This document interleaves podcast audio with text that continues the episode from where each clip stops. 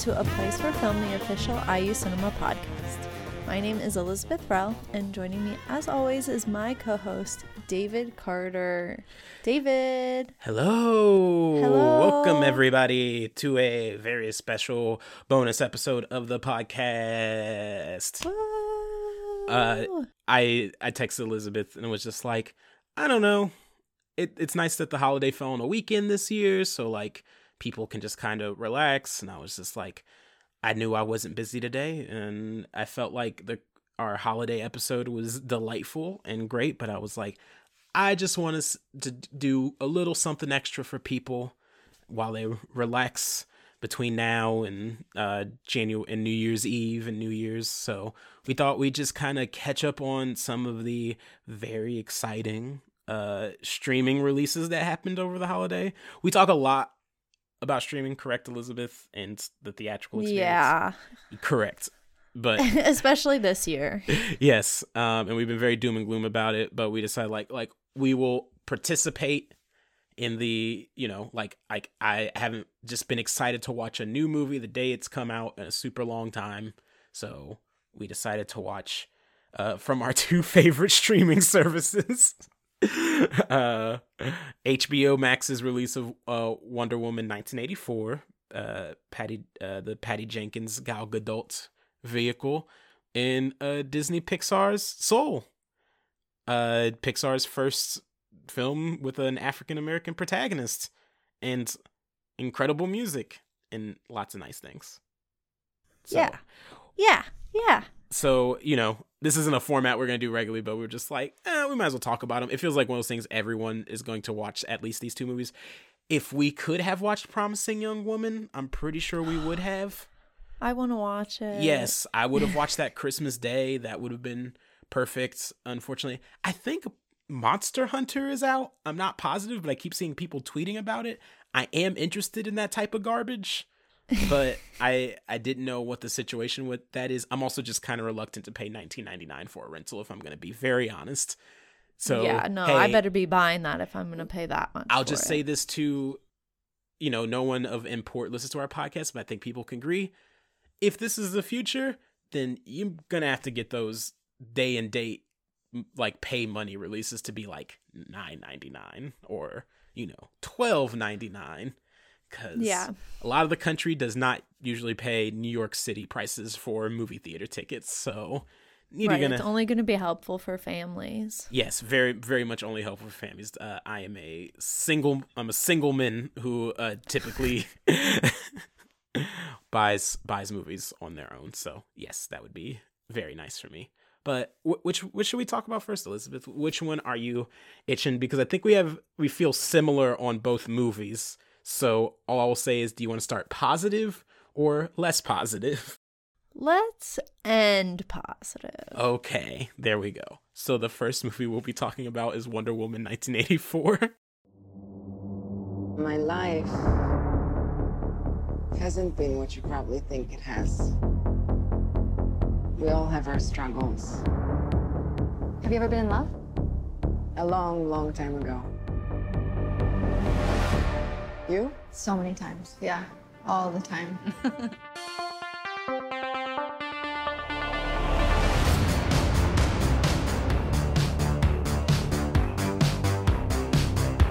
Welcome to the future. Life is good, but it can be better. And why shouldn't it be? All you need is to want it.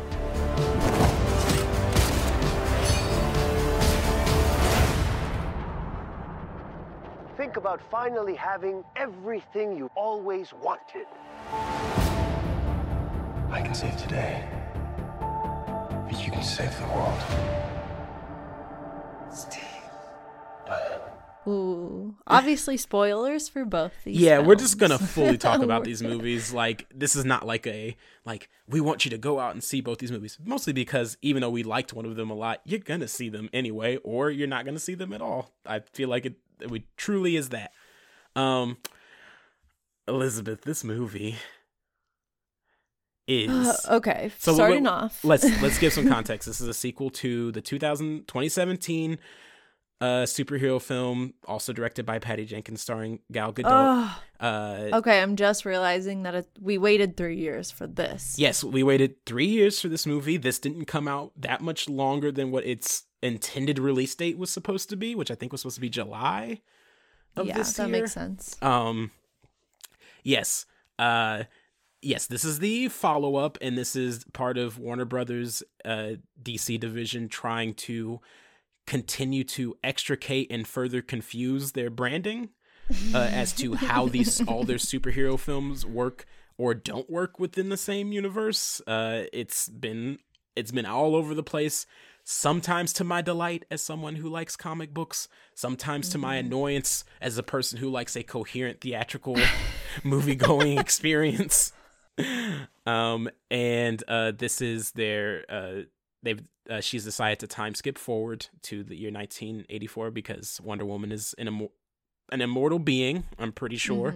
Uh, and uh, we this was originally supposed to come out in July, got delayed until Christmas of this year. Um, trying to capitalize off of the fact that people will be home and kids will want to watch a superhero movie. It is uh, even the first one was trying to be less in this umbrella of Zack Snyder films. This is even more so a bright, poppy, light, uh, fun movie. I've heard people compare it to Richard Donner's Superman movies, the first two Christopher Reeve uh, movies, uh, which in on paper sounds nice because I like those uh, movies. Uh, in reality, they're probably closer to Richard Lester's Superman movies, Superman's three and four, the ones that are um, not so good. Uh, Elizabeth, Yeah. what was how did you enjoy Wonder Woman 1984? What was your experience like watching this new motion picture?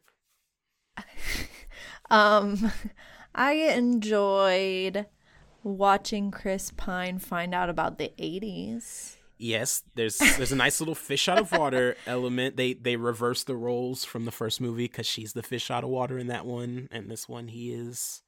So, He uh, looks good in uh 80s fashion. He Yeah, can pull it off really well. Yeah, so I guess spoiler well not spoilers cuz it's in the trailer.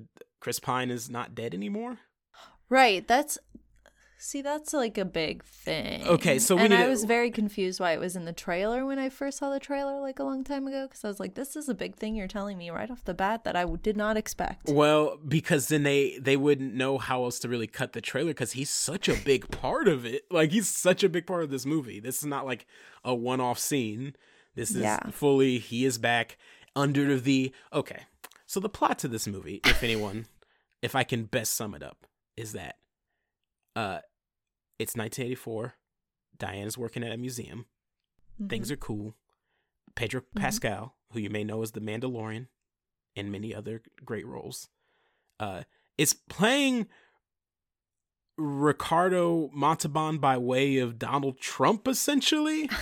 Because I just want to point out, uh, Pedro Pascal does not have an accent, and he is very much doing like some Ricardo Montalban esque like thing. And he is an he is a man who wants to have more and more and more. He's an oil tycoon, and uh, Diana finds a stone along with uh, Kristen Wiig, who is in this movie as one of the other antagonists. Uh, they that they find they essentially accidentally happen to find out that the stone grants witch, wishes, which is a very DC comic thing where magic is just a thing, where granting wishes is a thing, which I kind of enjoyed. Uh, and so Kristen Wiig wishes to be exactly like Diana, Wonder Woman. She doesn't realize what that means, so she gets superpowers, and then she just thinks she's gonna be like hot. tall and hot, and that's, uh, which I guess people got mad on Twitter or something this week about the fact that like a lot of superhero movies do this trope where it's like the there's always a villain who has like frizzy hair and glasses who wants to become hot and powerful eventually uh you know as we've talked about in our batman returns uh episode. Yeah. uh and then there've been a lot of people who've been funny enough being like uh, i like the trope and think it's good. It's um but she gets that and then pedro pascal makes himself into the stone meaning that he can grant other people's wishes but it's a monkey's paw thing where after he grants their wishes, he gets something in return that they weren't expecting. Because it takes so much out of him to be the wishing stone. So that's the premise of our movie. Um, and then it's um a it's kind of a bunch of silly hot garbage, honestly. Like I I It's a mess. it like it truly is a mess. Um, we haven't even gotten to the fact that Kristen Wiig turns into a cheetah lady, which I should be delighted by, but the execution of it is not great. Um, there's uh, a there's some horrifying implications about how Chris Pine comes back, which people have been tweeting about, and I actually largely agree that like because this is a movie aimed at children, it's something I feel like they probably shouldn't have made a thing. I mean, essentially, if you're listening to this, you don't care about the spoilers, is that Chris Pine comes back, but in the body of a different person, yeah. as in like To everyone but Diana, this is not at all what Steve looks like. yes, like it looks like a different guy, and Because it is. and they uh and they consummate their love once again so there is some weird implication where essentially steve trevor is a demon possessing this man's body and then wonder woman is kind of having her way with Yeah. it uh not great bob um uh, there's also some uh, things people have brought up, which I, I- I think is a little too messy of a thing, but I think the the correlation is too powerful to ignore. Where it's um, uh, Gal Gadot served uh, in the Israeli Defense Force. At one point in this movie, there is a they are Egyptian, but they are coded as a Saudi Arabian, like you know, uh, leader of some sort, and that they are at war with a neighboring country, which they have ideological um, uh, problems with. Seems like they've been warring a long time. Uh, and at one point, Gal Gadot rescues two children from the opposing side. It it's too close to the Israeli Palestinian conflict, and given the star's history, it doesn't bode well for a scene in a movie like that. Like, are they just so disconnected from reality? Everyone involved in making this and with any decision making power, all of them are just so disconnected from any discourse that they're like, this seems like something no one's going to have an issue with. Yeah, it's honestly like, well, because someone pointed out it's so insane that it honestly has to be intentional to an extent. Because it's like, if you are Gal Gadot, your initial knee jerk thing would probably be like a we need to stay as far as far away from this as possible for an image reasons Mhm. but because it's such a on the nose parallel it's people are like it almost kind of reads like propaganda in that like someone is pushing a, an a, you know a an agenda that isn't you know an agenda that should be being pushed in a vertically integrated superhero movie aimed at uh, Mhm. children's um so uh yeah um i mean like we haven't even these are like the more like political philosophical problems with me the movie is just like it a, nothing Boring? uh, nothing happens and then a, a lot of thing happen a lot of things happen simultaneously Mhm. um i don't think gal gadot has quite figured it out as a movie star How to um emote? Yes, correct. Um, which is a big problem in a movie in which you're supposed to like your lead a lot. Right. um, she is she is the titular Wonder Woman. Uh, and it, it is a bummer that r- truly the shining, you know, like uh grace of this movie is that Chris Pine is such a fun actor and he does a good job, but that's like kind of telling if you're of your movie if that's the case that like the person who died in your last movie come has to essentially come back and kind of save it. Yeah. Yeah. And, right. like- Like, imagine if that had just not like.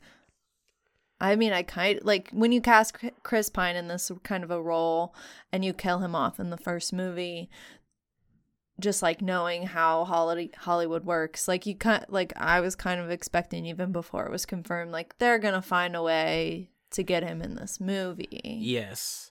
Um it's kind of a bummer too because like for all the problems I do have with the first Wonder Woman, I do think it's a solid film in that like they give him a great moment to go out on. Yeah, So I it- liked the first one a lot, which Yeah. makes this one even more of a bummer. Yes. It's just yeah. Um like we didn't even get into like the thematics of the movie, which are like kind of okay and that like they're it's about greed versus like truth. It's there's like stuff going it's just on. so cheesy, It- which it- I think is where the Superman comparison comes Yes, from. but it doesn't it doesn't have whatever that X factor that Superman Richard Donner Superman has, which is like Mm-hmm. one we like I said our Gal Gadot has some problems, so like that's already kind of hard hard to connect with. And also, the first Superman is a streamlined plot where it's an origin story, and then it's a very streamlined like Lex Luthor want, wants to run a real estate scheme where he takes over California, and you're like, great, I can understand that. uh, this one is like I love comic books and I love DC comic books, and I like the Shazam like there is magic in this world and it's kind of silly and you kind of just have to go with it because once again these are books written for children and that you kind of i enjoy that goofiness the wish thing in this movie crumbles. Like like i give marvel a lot of grief about the infinity stone thing. At mm-hmm. least there's like consistent rules involved. You can buy into the MacGuffins, like even if they mm-hmm. don't completely make sense, like as far as like what exactly they do, but like whatever the cinematic like storytelling skill is involved with like selling that to an audience where you suspend your disbelief Mm-hmm. is is has nowhere to be seen in Wonder Woman. There's a stone, Uh-uh. it grants monkey's paw wishes.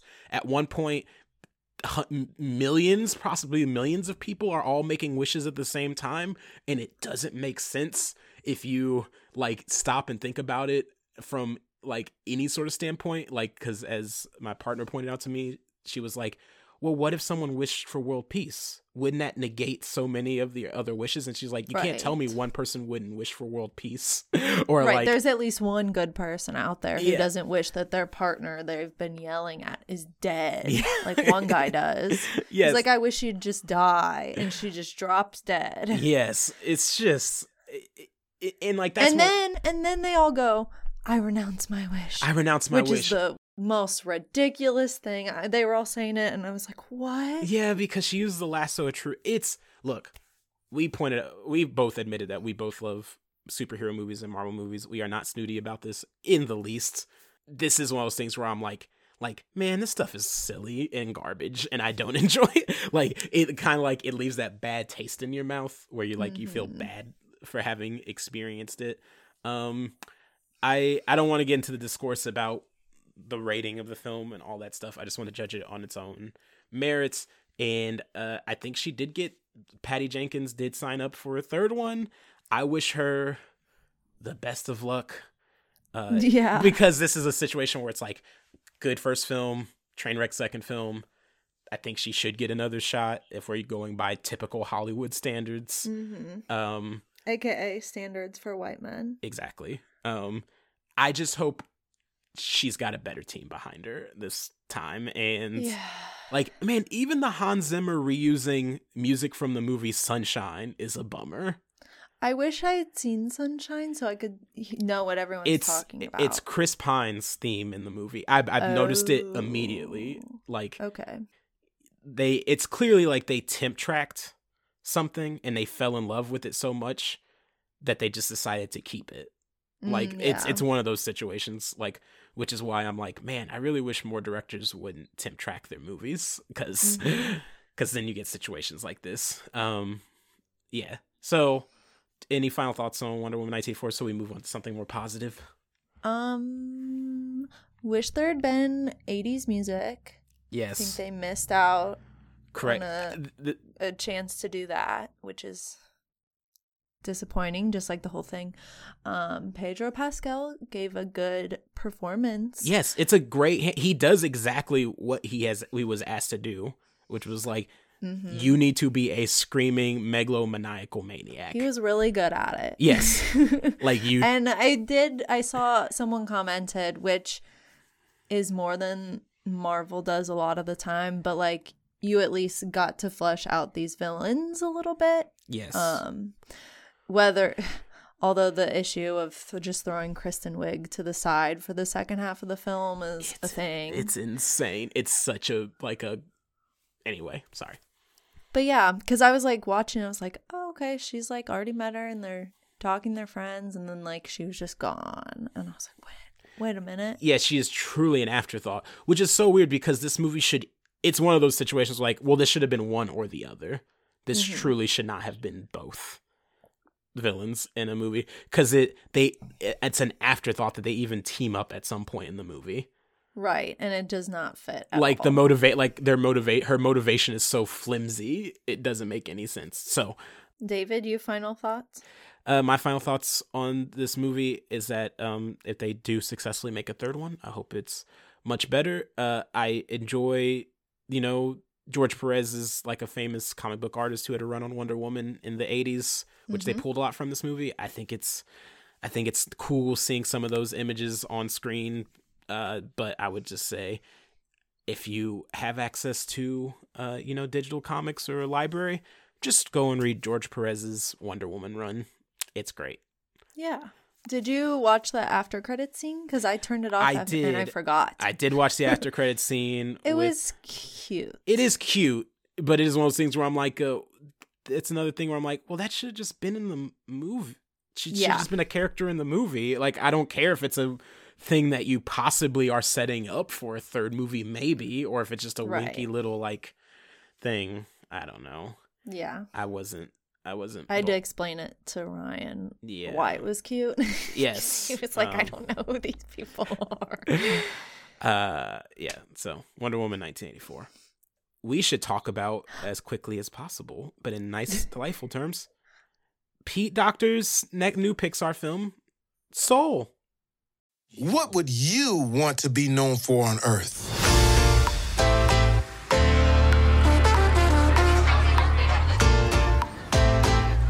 We only have a short time on this planet. You want to become the person that you were born to be? Don't waste your time on all the junk of life. What am I doing? Spend your precious hours doing what will bring out the real you the brilliant, passionate you that's ready to contribute something meaningful into this world. I got the gig. I really need a haircut today, man. Can you fit me in? Whoa, whoa, sorry.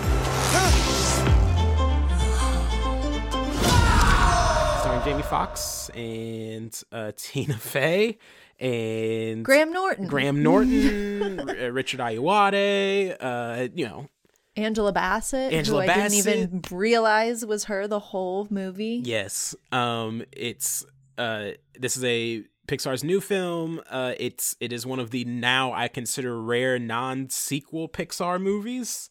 Mm-hmm. Um Pixar is so much in like their sequel phase at this But point. But sort of a spiritual sequel. kind of a to, spiritual like, sequel to Inside, Out. Yes, same director, Pete Docter, who for me there are two great directors at Pixar. It's Pete Docter and Brad Bird. Those are the two ones where I'm like everything they make are everything they make is great. I enjoy all of them. Uh, and Inside Out was like it for me personally. Not take away from me that Inside Out was the last time I really enjoyed a Pixar movie, where I was like, I think this is just good. I have no, I have very few complaints about it. It made me cry at the right times in the movie, you know, all that stuff. Uh, and I enjoy, you know, like this is a movie about a man who's a middle school music teacher, or is it middle? Yeah, it's middle school because one Yeah. because one of the girls says she's twelve years old at one point. Um, middle school music teacher who's also an accomplished jazz musician in New York, and one day he gets his big break from an old student of his asking him to come play with like a famous saxophonist. The audition goes well. Uh, he thinks his life's about to turn around. He can finally pursue his dream of being like a gigging musician, and then he immediately dies, which he falls into a manhole and dies. Um, which is obviously, you know, if you've seen movies like Defending Your Life, you have a general idea of what the structure of this movie is of like going to the afterlife and it being like this, you know, more bureaucratic than it is this whimsical uh place uh you know and he meets a yet unborn spirit played by Tina Yeah. Fey named Okay, those little baby spirits are so cute. They are very cute.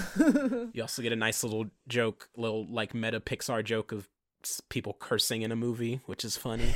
I was losing my mind. It Uh, was so funny. um, and uh, like she doesn't really want to be born into anything, uh, and he w- just desperately wants to get back to his body, uh, because it's in a coma, because he hasn't quite crossed over yet. Um, and honestly, this one I kind of don't want to spoil because I kind of want people to draw their own opinion about the middle section of the movie, Mhm. which is not advertised in any way. Um, Yeah. they keep it a secret. It's one of those like, uh, let me put it this way: if you've seen Princess and the Frog, you can maybe know where this movie is going, which is another unfortunate parallel Yeah. to I have to literally, draw. when it happened, I was like, no. Again? um, but outside of that second act, which you know I'm sure people will be arguing out about online, because I've heard arguments for and against it. Honestly, at this point, Mhm. that I'm I'm willing to give the movie the benefit of the doubt on it. I just found as a viewer and as a black person watching this movie, it would have been nice if that if this thing didn't happen like if this wasn't the case in the middle of the movie and that became kind of the way he has to figure out the characters have to figure out their own self-discovery and things like that Mhm. like yeah Yeah. how, how did you feel about this movie because i want to talk about the music last which is the highlight of the movie for me but how did you feel about this movie Um, I overall I felt good. Obviously, much better than the other one. Um, the first half, I do like. I would agree. Like the first half is the better half, maybe. Uh, I guess I don't know. I went into it having seen some people's reactions, like just like I spent the Christmas with my parents. Um, just my parents. I spent Christmas with my parents, and so that wasn't something that we did on Christmas Day. Was watch these movies. Um, but inevitably, as I cannot stay off of Twitter, I saw them because I mean, all I follow are like people I know and like film people. So Yeah. like, I saw plenty of takes, and I knew something was gonna happen, and I saw some people talking about it. I didn't know exactly what was gonna happen. Uh, I was still surprised at that, um, unfortunately, but so I I was more prepared for it, I guess, than everyone else who Yeah. watched it the first day. But it doesn't make it any better. Um, Once again, this is not like a disaster choice. It's more just like a you scratch your head at it because it's from a company that had literally pulled the same thing 10 years ago with their other first black protagonist movie, but that was in 2D animation and at Disney Studios, and this is at Pixar. Uh, yeah, and it's like how I mean, it's kind of like Wonder Woman eighty four. How how it's like how was there not a single person in the room that was like, wait a minute, guys, Like we can't do this again. I mean, also, Right. I mean, I'm tipping my hand even further on this. We had a movie come out late last year that did this with Will Smith called Spies in Disguise. oh my gosh, I like- that that movie existed. Exactly. So it's just it's just a weird it's a weird it's a weird trend to have in your movies. But it is. I I think personally I think this movie does a great job about exploring like artistic want versus, you know, personal need. I think that mm-hmm. is a very big thing artists and creative people struggle with a lot like pursuing like their absolute dream versus, you know, doing the thing that actually makes them happy that's still within that realm. And I, I think it's a good I think it's a good movie about that. It's also a good movie about finding your purpose which is what Tina Fey's character is going through. Um but the real highlight of this movie is that one it looks gorgeous It's so pretty. The like both the in the, the grass real world stuff the that he falls on. I was like, I want to lay on that Yeah. for the rest of my life. the grass stuff the the real world new york looks incredible like the golden light like the black characters actually look like black characters their skins actually lit like They have facial expressions. they have facial expressions it, they look different like from each other people have been talking about that barber a lot in Mm, in hot certain barber. hot barber uh, on twitter a lot um but then like so one i'm like well i'm sad i didn't get to see this on the big screen because this would have been Yeah. great but then two all the music rules. This has a three person score from Trent Oh. Reznor and Atticus Ross, who are partners who worked a lot together. They most famously did music for like the Social Network and all of all of uh, David Fincher's movies from like the past ten years. Um, they did the Watchmen TV show music. Like they're you know they and you know they are a composing duo like to be reckoned with. Uh, and then Jon Batiste did all of the jazz music in the movie. And you only really hear snippets of things, or it's in the background when it's not the score. It is the jazz music, but I don't know if the, like there probably is a soundtrack out for this. But like I can't wait to listen to the full versions of these songs because like it's just rare to watch like a movie where the jazz music sounds like contemporary and modern mm-hmm. and not in like a oh it's trying to be weird and experimental. It's like legitimately just like the type of music that jazz musicians are actually composing today. And mm-hmm. it has a band in it that is like a typical new york jazz quartet. I don't know. It was just nice as someone who went to school for that to watch an animated kids movie like I I'm thought like- of you while I was watching. and like I'm actually not even that big of a, a a person about like accuracy in movies. I like the movie Whiplash, and like jazz musicians have tons of uh, like problems with that movie. But it is nice that someone actually like put in the effort. They're like, uh, no, this is a movie set in today. It's not gonna sound like you know, like jazz that could have been from any era. Like it's a movie about today with like contemporary thoughts and sounds and things like that. So I enjoy it. Like great. Can't wait to listen to the soundtrack. This would be one I would love to like if someone wanted to reprogram in their theater if they could pull it away from Disney's clutches to just show in like an art house. Yeah. I would love to see it. Um Mm-hmm. and I think the voice cast does a, a great job. Like I feel like Pixar is one of those like weird studio things where like you don't think about the voice performances as they're happening because they're celebrities Mm-hmm. or whatever. But you know, I thought this was I thought this was a great. I don't know. Yeah, I mean, I would agree with you. I think the music is definitely one of the strongest points.